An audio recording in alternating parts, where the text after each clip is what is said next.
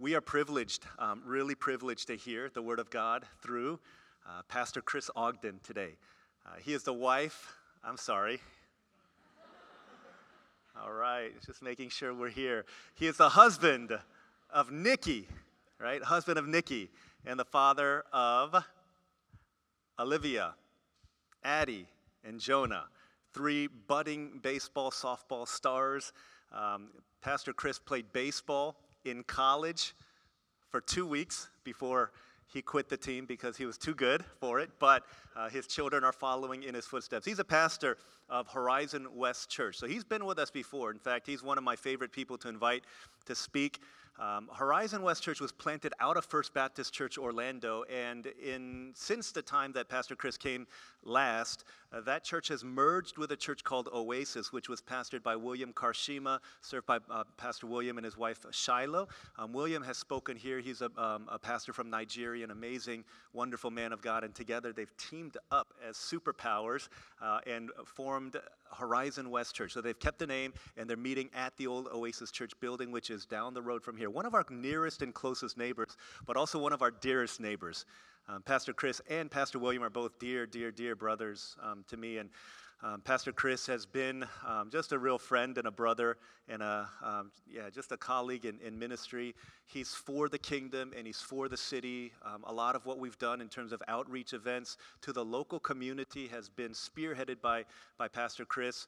Um, I would say, like at, at a personal level, as we've gone through this pandemic, like all of us have been, like we've experienced a lot of a, a lot of loss and a lot of disruption, a lot of confusion and, and chaos, and uh, we needed, all of us needed anchors. And for some of us, that was here. For a lot of us, that was here when we gathered as the people of God.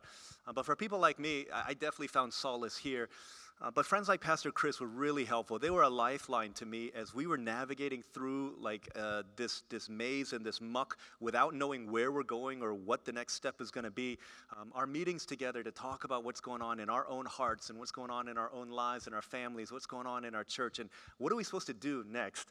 Um, I think the relationships, I, I, know that the relationships that we had were really helpful in, in helping to, uh, to get through that season and to bring us to where we are here. Um, your pastor, me, is a better man, husband, pastor, shepherd because of my relationship with our guest speaker, uh, Pastor Chris. He has been. Um, yeah, he's been serving faithfully, and when, uh, whenever this, um, our pulpit, like I, I am, I'm pretty guarded with our pulpit because I don't want just anyone to come and preach to you. Uh, I want, if, if I'm not going to be able to feed our congregation, uh, I want someone that I can trust and someone that I know is going to feed them the Word of God and not just be a great preacher, but also be able to shepherd your hearts and shepherd your souls and to lead you into a hearing of the Word of God. And so, um, Pastor Chris is one of my favorite people to come uh, share the pulpit with, is that he might preach the Word. So, as we hear, uh, as we continue through this uh, look at the uh, book of Psalms, I will say uh, something I didn't say in the first service, but usually I ask for our sermon notes to come by Wednesday of the week before. Um, but it came really late. And I was like, man, what's taking so long? And he was like, here's my rough draft, and it's not yet done. And here's like a couple thoughts I'll fill in later. I was like, why are you taking like such a long time to send this information? But it's because he's not recycling something here. This is something that he prepared as a labor of love, and it takes at least 20, 25 hours, I would say, to write a sermon. And this is his labor of love just for us. He hasn't preached this at his church or anywhere else. Um, this is the second time, the first time being our Alpha service. And so this is a message from the heart of God through the heart of a pastor preacher to us here at Harvest. So, with all that being said, can we give a round of warm welcome to Pastor Chris Ogden?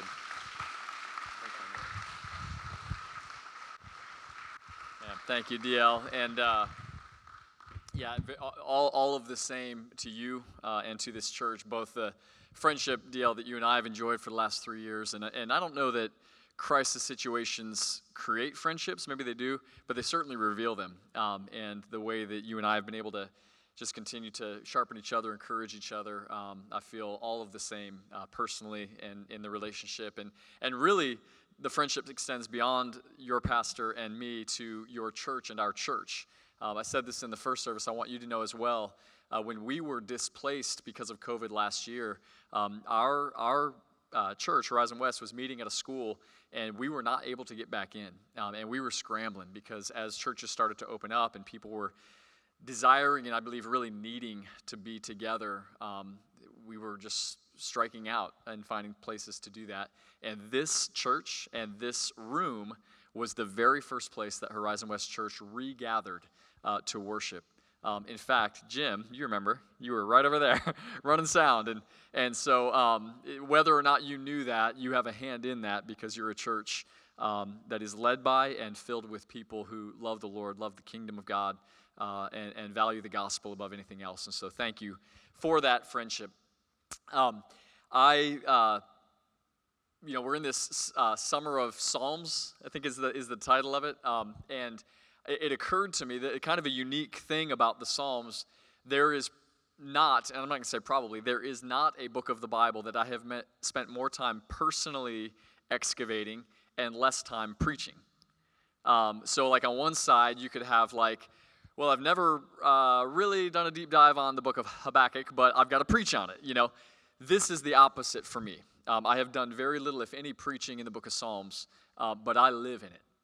And so when, when DL said, hey, we're, we're in this kind of Psalm series, um, I, I, just opened my Bible and I started going through uh, the Psalms, and I was looking for places that I had circled something, uh, underlined something, highlighted something, because it's everywhere in, in the book of Psalms, even written notes. And, and I came across three Psalms that really stood out to me that I went, man, one of these three is probably the one uh, that I need to prepare because there had just been such a richness in my own experience of the psalm. Um, one of those was Psalm chapter 2. I had underlined this unique phrase where it says, The kings of the earth and the rulers gather together against, I had underlined those two words, together against the Lord and his anointed.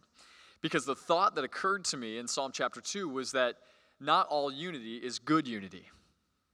Like in the body of Christ, in the church, based on the finished work of Jesus and, and the basic tenets of the gospel, unity is a, a beautiful and a necessary thing. Jesus prayed in John 17 that we would be one even as he and the, and the Father are one.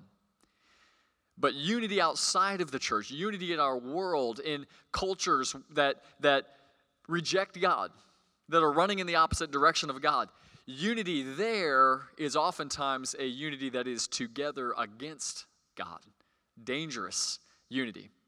But that's not my message this morning. Um, another one was Psalm chapter 19. I was looking at that and I, I, had made a note that in Psalm 19 we see three witnesses to the glory of God. There's the witness of creation that speaks to the glory of God, there's a wit- the witness of the Word, which commands us to worship God, and then there's the witness of God's people. I thought, man, that, that is rich stuff, but that is not what the Lord led me to preach. And then finally, Psalm 42 uh, this passage I had written down in my margins. Uh, this came to me at a very, very important moment. I was in a ministry position and I was on the verge of quitting. Um, nobody knew that but me, not even my wife knew. Um, and I had jotted down and made a note of three gifts that God wants to give his people in Psalm 42 the gift of thirst, the gift of tears, and the gift of hope. And I love, love that passage, but that wasn't the one that the Lord led me to. All the way through, my only condition that I had put on myself was that I would not preach Psalm chapter 23.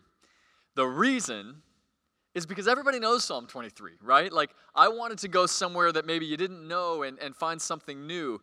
And then things started happening all around me and in my life that kept pointing me back to Psalm 23.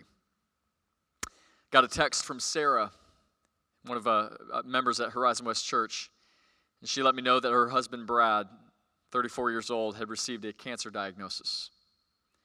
And then I showed up at church and saw Linda, whose son Tyler had passed away almost a year to the day prior, and she just fell into my arms crying. And then through my wife, I learned that another close friend had received a diagnosis of lupus at church two weeks ago one of our members came up and confided that she's battling anxiety and depression and through tears asked if I would pray with her. I saw Haley, 33 years old, whose husband passed away from a mysterious illness that we still don't know exactly what it was. And she's inching closer to her one, the one year anniversary of her new chapter of life as a widow with three young children. And then the, the final straw for me, and I was texting DL, I said, Man, DL, I, I, I'm, I'm thinking this, and I had even sent some of those chapters. I said, I think it's going to be one of these three. But all that was going on. Then Friday night, I got a call from Lewis. Lewis was a part of the college ministry at First Baptist Orlando when my wife and I had led that for five years. A good friend. Uh, less than a year ago, I had the privilege of marrying Lewis and his wife Emily at a small ceremony in, in their backyard. And Lewis called me, and his wife had 28 years old, had had a seizure at work, uh, been rushed to the ER. They had run tests and determined that there was a tumor on her brain. He said, Chris, I need you to pray all of this going on, and all of us have had things going on, have we not? I know that this church experienced a great loss last summer, I believe it was, or maybe earlier in the year. And there's probably more that I don't know about. I hear about Matthias, and we're praying for him as he battles, and we're battling. And to just believe that more than ever, we need to be reminded that we have a good shepherd. So I texted DL. I said, Hey, has anybody done Psalm 23? He said, Yes. And then he told me who it was. It was Pastor Ralph. And I'm like, Man, no. Like, come on, Pastor Ralph. Uh, he's a good friend and he's going to kill it, you know. And, but I could not shake the sense that maybe uh, we needed to hear it again. Because maybe for some reason beyond what I even know, there's someone in the room today that needs to hear again, or maybe for the first time, that God is your good shepherd, that Jesus wants to shepherd you. So, with that foundation, um, I'm going to I'm gonna start in John chapter 10 and then springboard back over to Psalm chapter 23. Make sure I don't lose my space here. Um, John chapter 10 obviously is going to jump us into the New Testament. We're going to hear the words of Jesus, but this passage is one that really kind of lays a framework or groundwork for Psalm 23 because Jesus is the fulfillment of what David projected in Psalm 23. Listen to what he says, John chapter 10, verses 14 and 15. I am the good shepherd. I know my own, and my own know me. Just as the Father knows me, and I know the Father, and I lay down my life for the sheep. What I want to do this morning is just point out from Psalm chapter 23 six gifts that our good shepherd Jesus wants to give us. Each of these is going to be kind of um, led into by seeing this interplay between God as our shepherd and us as sheep. There, there are certain things that God is doing that are true of God that have a result in our life that become the gift that He wants to give us. And so we're going to do that. Before I read Psalm 23, would you again just bow with me and let's go to the Lord in prayer. God, over the next 25, 30 minutes, um, we're going to have your word open and we're going to be, uh, most of us, hearing, and, and I'll be speaking. Um, but God, there's, a, there's an element of what's happening this morning that goes beyond anything we can see or hear, and that is that the Good Shepherd is with us, present here. And God, you know exactly what every man and woman and teenager and child in this room needs. And God, I pray they would receive good gifts from the Good Shepherd this morning. God, go beyond anything that, that we could ask or imagine and, and let it, uh, let your word and the truth of your word, let it shape us, let it challenge us, let it encourage us, um, and let it create change in our lives, God. We pray in Jesus' name. Amen. All right, Psalm chapter 23. Let me read this for us. Psalm 23 The Lord is my shepherd, I shall not want. He makes me lie down in green pastures. He leads me beside still waters. He restores my soul. He leads me in paths of righteousness for his name's sake. Even though I walk through the valley of the shadow of death, I will fear no evil, for you are with me. Your rod and your staff, they comfort me.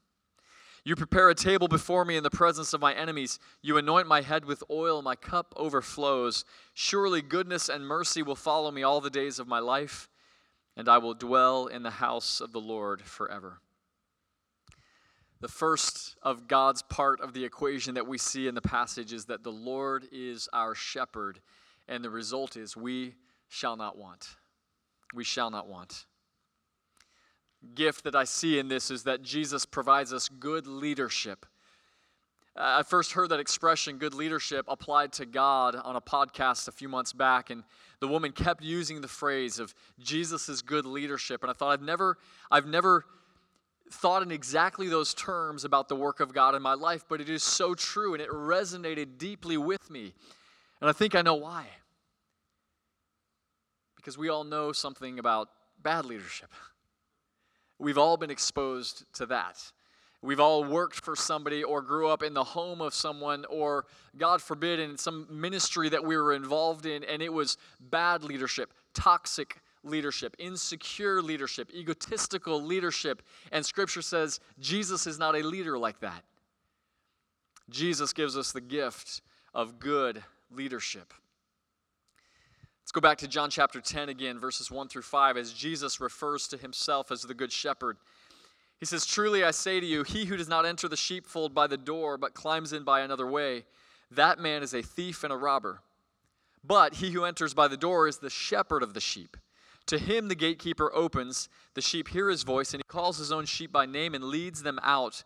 And when he has brought out all of his own, he goes before them, and the sheep follow him, for they know his voice. A stranger they will not follow, but they will flee from him, for they do not know the voice of strangers. Let me ask us a question this morning. Are any of you tired of listening to the voice of strangers? The voices of 24 hour cable news, the voices of social media, the voices of, of culture and a world that wants to drown out and deafen us to the voice of our shepherd. Could it be that the lack that you experience, that you feel in your life, the lack of wisdom or of truth, or for you, maybe it's a lack of peace, could be because you've tuned into the voices of strangers? And it's time to return to the good leadership, to the familiar voice of Jesus, our shepherd. Second part God makes us lie down in green pastures and leads us beside quiet waters. And the result for us is that He restores our soul. The second gift I see in this is the gracious restoration of Jesus. I'm going to attempt to do something that I didn't do in the first service. I want to read uh, Matthew chapter 11, if I can get there real quickly. Um, and then I want to read it again in a different uh, version of sorts. But Matthew chapter 11, Jesus, who, by the way, had the most important task in the history of the world, right? No one would argue with that, had more on his plate than anyone in the history of the world to do. He said something striking in Matthew chapter 11. I'm going to read it in the English Standard Version, and then I want to, I want to reread it in the message. Jesus says this, Matthew 11, 28 to 30. Come to me, all who labor and are heavy laden, and I will give you rest. Take my yoke upon you and learn from me, for I am gentle and lowly in heart, and you will find rest for your souls. For my yoke is easy, and my burden is light. To put it in modern vernacular, as Eugene Peterson said, it might sound something like this Are you tired, worn out, burned out on religion? Come to me. Get away with me, and you'll recover your life. I'll show you how to take a real rest. Walk with me and work with me. Watch how I do it. Learn the unforced rhythms of grace. I will not lay anything heavy or ill fitting on you. Keep company with me, and you will learn to live freely and lightly. Does that not sound like the kind of life that you desire? Jesus says, I'm going to I'm to make it light. I'm going to make it easy. Not, not that it's going to be simple, not that it's always going to be carefree, but Jesus says, My way is a way of gracious restoration. It's the soul catching up with the body, as one person said. I, I love that phrase, unforced rhythms of grace where we're not just pressing through all day, every day to work and to, to complete and to impress and to accumulate, but we learn when it's time to work and when it's time to rest, when it's time to play, when it's time to sit on the floor with our kids and waste some time together in relationship. Unforced rhythms of grace. This summer, I read the book, well, rather listened to the book. Uh, my first Audible experience. Anybody do Audible books? You guys do that? Okay. I did it once. I'll be honest, I didn't love it. I loved the book. I just like holding the book in my hand, man, you know. But the book was read, uh, was uh, the ruthless elimination of hurry. I, I, I, almost am embarrassed to say that the reason I listened to it on Audible was because I didn't have time to read it uh, unless I was driving in the car. So the ruthless elimination of hurry, John Mark Comer, and it was this gentle reminder, if you will, that the way of Jesus is a different way than the rat race of our culture. It's the way of Genesis 1, where there was evening, and there was morning, and the day was over. And there was Sabbath, and the week was over. And all of it was very good. David says that God made him lie down in green pastures and led him beside quiet waters. What would that look like in 21st century Central Florida? What are green pastures and quiet waters for you and for me? Let me just throw some things out there to stimulate ideas. You'll have others. Maybe for us, green pastures and quiet waters looks like a hot coffee and a good book, or a soft blanket and watching a sunset or going for a long walk, or eating a good meal, or having a refreshing conversation with a friend, but slowing down long enough for the gracious restoration of our souls the hands of our good shepherd to be completed. See, I believe as we, are, as we participate in these unforced rhythms of life with God, we will experience the gracious restoration He has for us. Let's go back to Psalm 23. He guides us in paths of righteousness for his name's sake. And the result is that even though we walk through the valley of the shadow of death, we fear no evil. The third gift in the passage is this sure confidence. Sure confidence. We, we, we use that word sure in one of the songs. I don't know if you caught that, but your love is sure, I think was the line that it was. And, we can know that and we can have a sure confidence in our good shepherd this middle section is probably the most well known passage or well known verses in the most well known chapter in probably the most well known book of the Bible. Most people, whether or not they've ever been inside of a church, if they heard the words, Though I walk through the valley of the shadow of death, I will fear no evil, they would know that that comes from the Bible. Uh, they may have heard it in a funeral. Uh, they may have been at a deathbed situation with a family member. They might have been a fan of Coolio's song Gangsta's Paradise or whatever it is, but that is a familiar line, and sometimes familiarity breeds contempt. We just kind of gloss over it. But what a great confidence we can have that even when we go through the worst things of life, we can be fearless. We can face it head on. Several years ago, I was on a flight back from San Antonio, Texas, and this was obviously before COVID. You know, we're gonna we're gonna mark everything going forward as pre-COVID, post-COVID. Don't know if you realize we're coming up on the 20-year anniversary of 9/11, and similarly, for those of us that can remember that, it's strange to say that, but some of us can't. But for those of us that remember 9/11, there was before 9/11 and after 9/11. Well, this was before COVID, and I was flying back on this flight from San Antonio and I was toward the back of the plane. I always am because I book flights late, and um, I'm on the aisle seat. There's a middle seat empty, and there's a young girl in her 20s who's in the pa- in the uh, in the window seat. And we just kind of exchanged, you know, probably names and hey, where are you flying to, or we, you know, where you ended up, whatever, yada yada. Settle in, and uh, just kind of a quiet flight until we start hitting some turbulence. And I'm not. Um, like, I'm not, I don't have a phobia of flying, but I breathe a little easier when I'm on the ground. Does that make sense? Like, it doesn't stop me from getting on a plane, but I don't love it. And so we hit turbulence, and I've had turbulence before, but then it gets to be like super turbulent, um, and then it gets a little beyond super turbulent. The, the plane is, is shaking and bouncing, and a, a couple times just diving like to the left, and people are gasping, and I'm seeing like couples are just like huddled together with their heads together. Kids are crying. Everybody's buckled. The pilot is talking to us constantly. And I've got my phone out just to give you an idea of, of how scary it was. I had my phone out and my wife's number pulled up. I was ready just if it, if it was like, this is honestly my thought. If the masks fall out of the thing, I'm calling my wife. like, baby, I love you. Take care of the kids. Uh, it was like that. And the girl on the window seat just reaches over at one point in the middle of some of the worst turbulence and just grabs my hand. And I thought, I did not think I'd be holding this girl's hand on this flight when we started to, and, and then my second thought was, if we make it through this, I'm going to have to explain to my wife why I was holding the hand of this girl on the flight. But she grabs my hand, she's squeezing the life out of it, and she goes, Would you please pray? Now, I, I don't think I told her I was a pastor. I don't think I was reading anything spiritual or my Bible or anything, but she just grabbed my hand, Would you please pray? when I get into scary situations, in order to trick my mind into thinking everything's okay, I, I get super chill on the outside.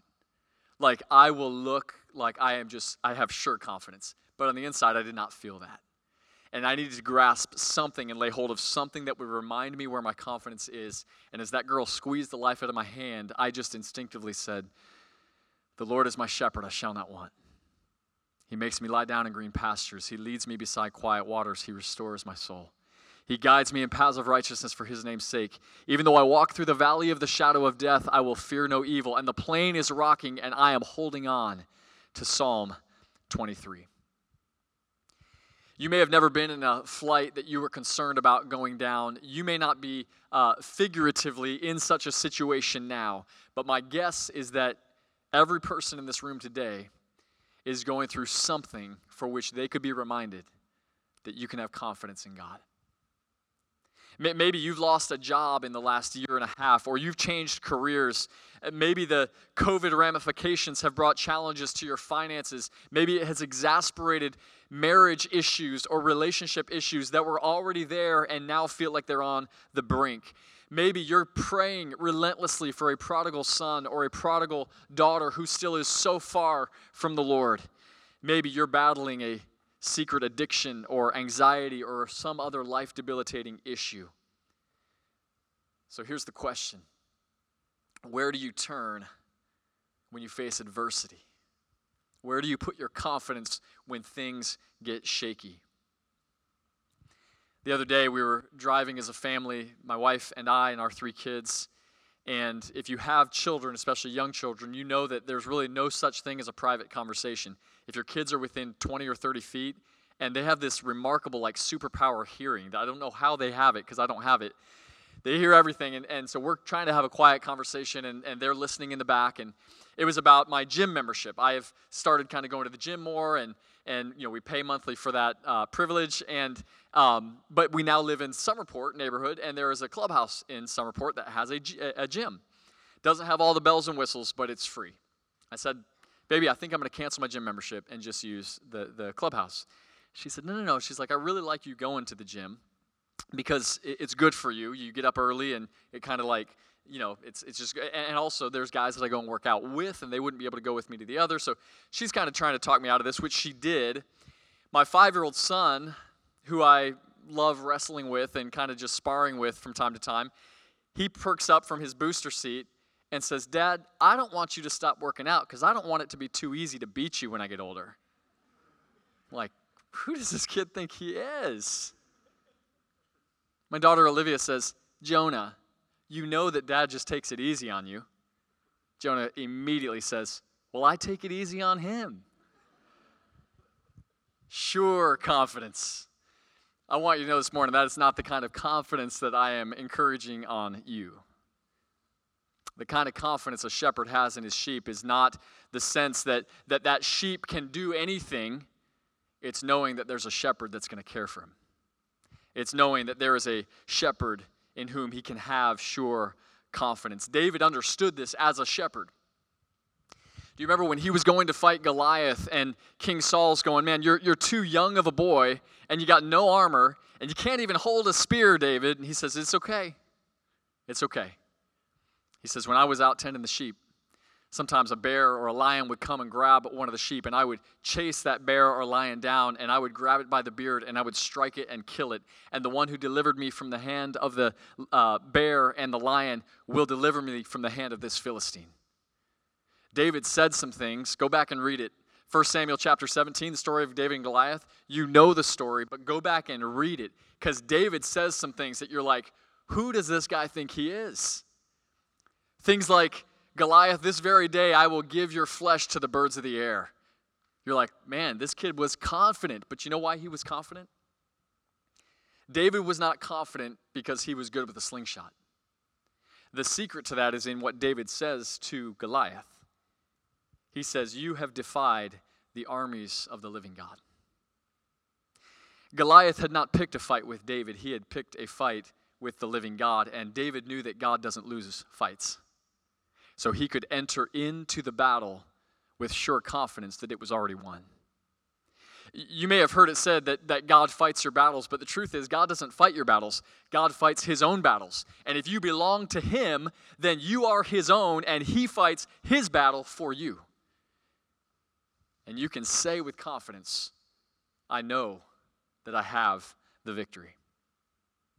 A sheep who has confidence in its shepherd will stay close when danger comes, and a sheep who is in the habit of staying close to its shepherd will grow in the assurance that they can have sure confidence in the shepherd. Go back to Psalm 23 again. David writes, For you are with me, your rod and your staff, and the result is they comfort me. Fourth gift we see in this passage is the gentle correction of the shepherd. You may have heard it said that the shepherd's rod and staff could be used both to protect the sheep. In other words, when that lion or that bear or that wolf comes, it's the shepherd's rod and its staff that can strike those animals to protect the sheep. But those same instruments can be used to correct the sheep. The staff could reach down into a pit and pull a small lamb out who had fallen in. The rod could break the leg of a lamb who was in the habit of wandering because it's better for a lamb to have a broken leg with the shepherd than to be devoured by the wolves. So these instruments could both be protective and also corrective. The shepherd's goal is not ultimately to not inflict pain on the sheep, the ultimate goal is to save the sheep, even if it means temporary pain. David does not say, I will fear no pain. He says, I will fear no evil. Because he knows, and you know, that God is relentlessly committed to keeping you from evil and to pursuing what is best for you. Hebrews chapter 12, eh, verse 11, the writer of Hebrews says it this way For at the moment, all discipline seems painful rather than pleasant, but later, it yields the peaceful fruit of righteousness to those who have been trained by it. The writer of Hebrews is going to say if you're experiencing discipline, if you're experiencing the gentle correction of the shepherd, it's because you're his child. God is not against you. When I went to pray for Emily, who's in her late 20s, Lewis's wife, dealing with a tumor on her brain, and I said, Emily, what are you feeling? She said, I'm scared. Appreciated the, the honesty, right? She said, Pastor Chris, is God punishing me? I said, Oh, Emily, God is not punishing you. God doesn't punish. God treats us as children. And God only allows into our lives things that will draw us closer to Him. Like my buddy Ryan, who sitting at that one spot burgers on McGuire the other day said to me, Chris, as my marriage is falling apart around me, and I'm doing everything I know how to do to save it, this is the hardest season I've ever been through. And he said, But Chris, I will tell you this I have never been closer to Jesus. He went on to say, if, if circumstances like the one I'm in now is what produces this level of relationship with Christ, then I'm willing to go through it.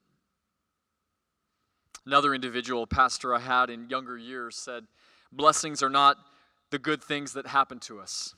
A blessing is anything that drives us into the arms of Jesus. It's why David could write, Your rod and your staff, though sometimes they correct me and sometimes they inflict pain on me, your rod and your staff, they comfort me. They bring me back into the arms of the shepherd. David goes on to say this You prepare a table for me in the presence of my enemies. You anoint my head with oil, and the result is, he says, my cup overflows. Gift number five is the abundant provision of our shepherd Jesus. When David mentions the presence of his enemies, you need to know that David was someone who was familiar with enemies. I've told people I have only one enemy, and that enemy dies the day I die, if you understand what I'm saying. like, I am my only enemy, right? Uh, the only person I've ever had, you know, trouble with in life is, is my own sin nature. Like that, that's my thing. But David had enemies. David knew what enemies looked like. They looked like a giant named Goliath. They looked like a king named Saul who was hell bent on destroying him. They looked like Philistines and Moabites and Amalekites. Eventually, for David, enemies looked like the members of his own household, like Absalom, his son, who sought to have him killed and overthrow him and take his kingdom. David understood what it was to be in the presence of enemies. And there is one thing that you don't do when you're in the presence of enemies you don't sit down to a meal.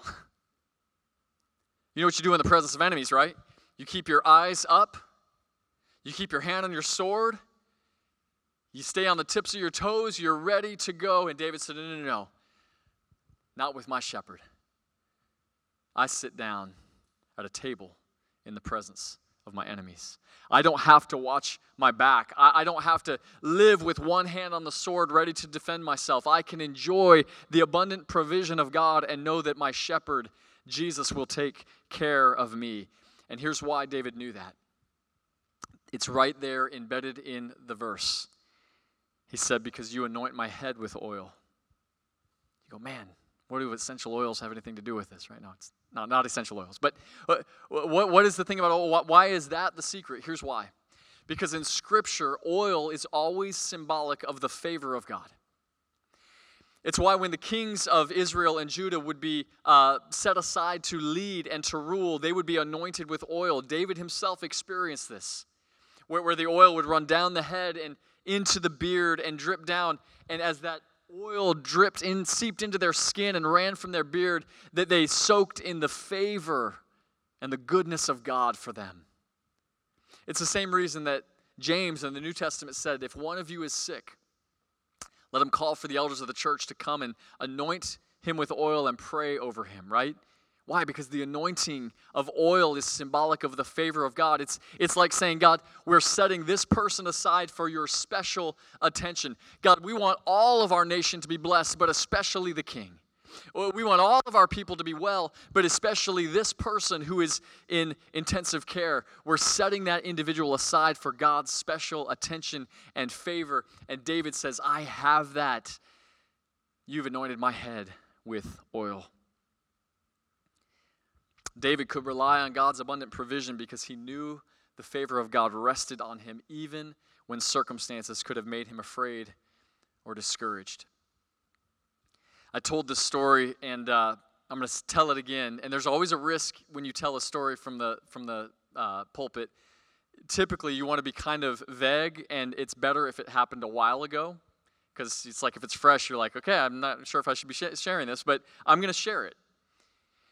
A few weeks ago, my family came home from a, a road trip to find that our air conditioning unit had gone out. And um, as you know, it's average daily temperature of 186 degrees in Central Florida. Slight exaggeration, but not much. And uh, man, it was hot. And we're like, obviously, you know, this is kind of a need.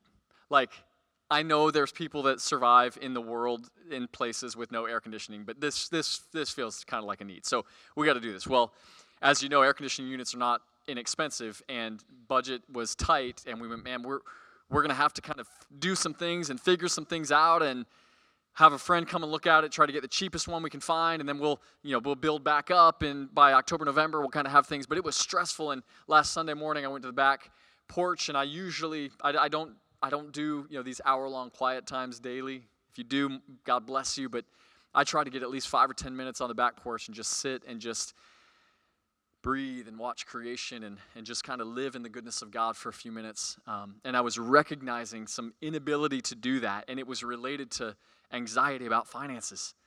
It's like, man, it's a lot of money. This is thousands of dollars. Like, this is gonna this is gonna set us back. Like, we're not gonna be able to. And I said, Lord, take it. You know, abundant provision. Showed up at church that day never spoke of a need, never told anybody what was going on. One of our members came up to me between services and said, Hey, Pastor Chris, my wife and I wanted to, to give you this. Hands me an envelope. Stick it in my back pocket, go on with my day, do the two services, get done. I'm going to my car, go to sit down. I feel something and remember, oh, I've got this envelope. I open it up, and it is a check for exactly to the dollar the amount of money we needed for the new AC unit and I don't cry. I wish I could tell you I cried. That'd make the story better. But I went, this is unbelievable. This is literally unbelievable. This man who is one of our deacons and, and walks with God and loves Jesus just heard from the Good Shepherd, Hey, I've blessed you and I want you to bless Pastor Chris. And he did, he was, he was obedient. To make it even more, talk about abundant provision. I didn't share this in the first one. The, the friend who did the AC unit for us did it, it was the exact to the dollar amount, but he gave us a $200 discount. So not only did I get a new AC unit, I took my wife to the Capital Grille the other night. It's like, man, this is the goodness of God. And, and DL and I will, would be one and the same with this. We do not preach prosperity gospel because here's the problem prosperity gospel elevates things like that above the presence of God, like, like as if the gift is better than the giver. The problem with the prosperity gospel is God isn't good enough. He's too focused on your temporary needs and wants. And we don't believe that. We believe that the goodness of God, the favor of God, the provision of God extends far beyond. But every once in a while, He meets a need in just such a way that it's like reminding us I've got you. You can trust me. I'm for you. I'm the shepherd. You're the sheep. Just walk with me and just enjoy grace, my unmerited favor. This, for the Christian, looks like way more than just an AC unit or a night at the Capital Grille. John, one of the followers of Jesus, said in chapter 1, verse 16, From his fullness we have all received grace upon grace.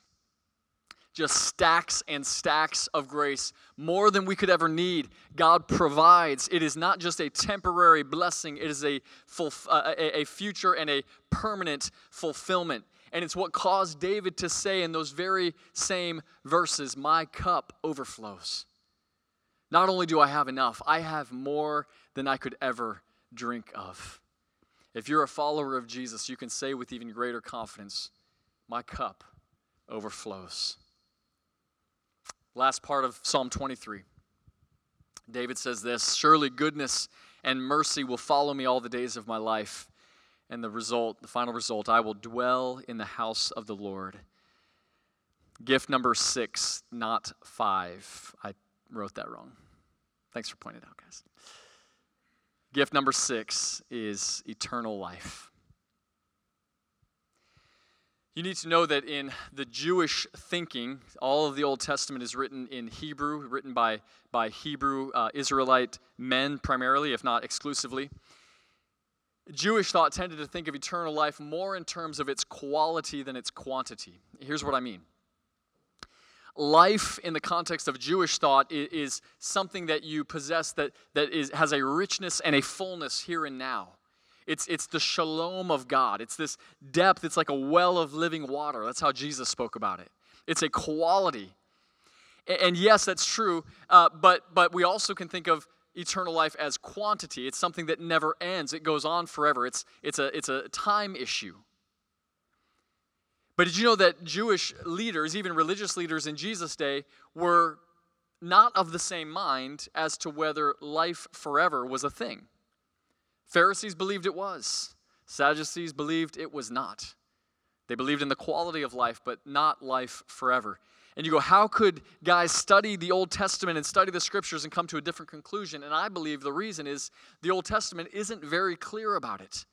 There's hints, there's illusions, but there's no systematic theology of eternal life in the Old Testament. And yet, in spite of that, David would say this in Psalm chapter 16, and I'll tell you why in a moment. Psalm 16, verses 10 and 11, he says, For you will not abandon my soul to Sheol, or let your Holy One see corruption. You make known to me the path of life. In your presence there is fullness of joy. At your right hand are pleasures forevermore. See, David knew, whether through revelation or through experience, that the God who had delivered him from the lion and the bear, the God who had given him victory over the giant Goliath, the God who had been with him as the anointing oil dripped from his beard, the God who took him from a pasture and placed him on the throne of Israel, that that God was not going to stop being good to David when his earthly life ended. David said, This must go on forever. If I know anything about God, I know He's never going to abandon me, He's never going to give up on me. And did you know that those verses, Psalm 16 that we just read, were the exact verses that Peter referenced in his Pentecost sermon.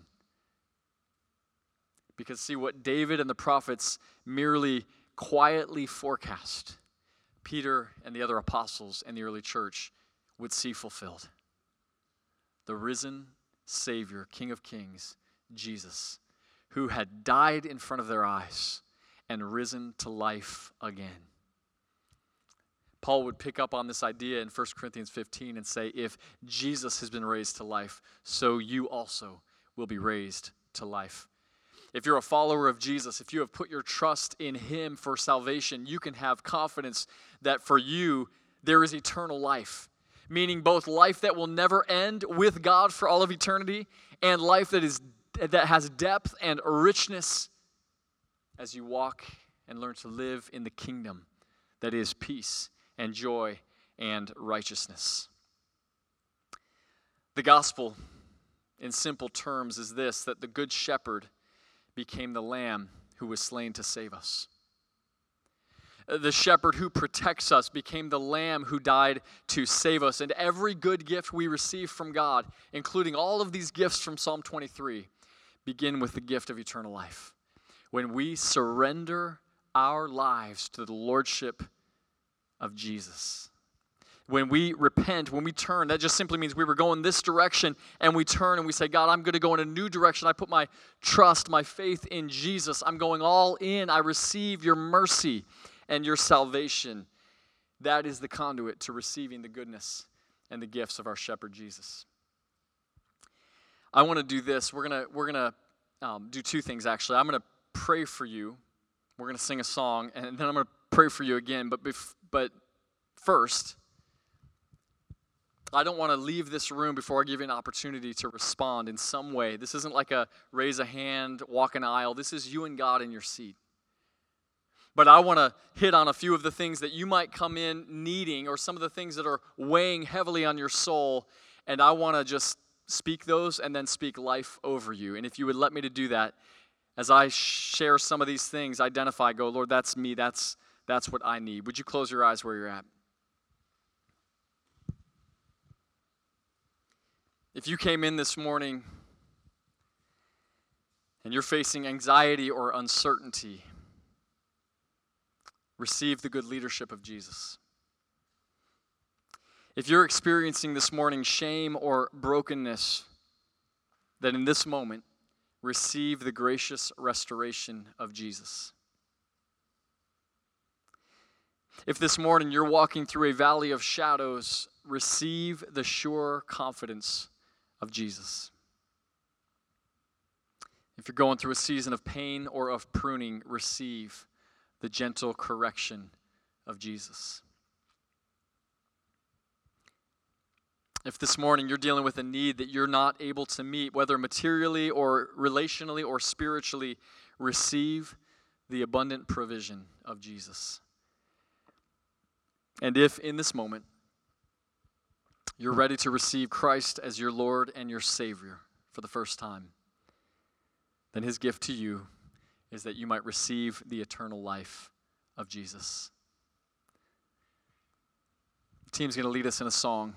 Would you stand as they lead us in worship?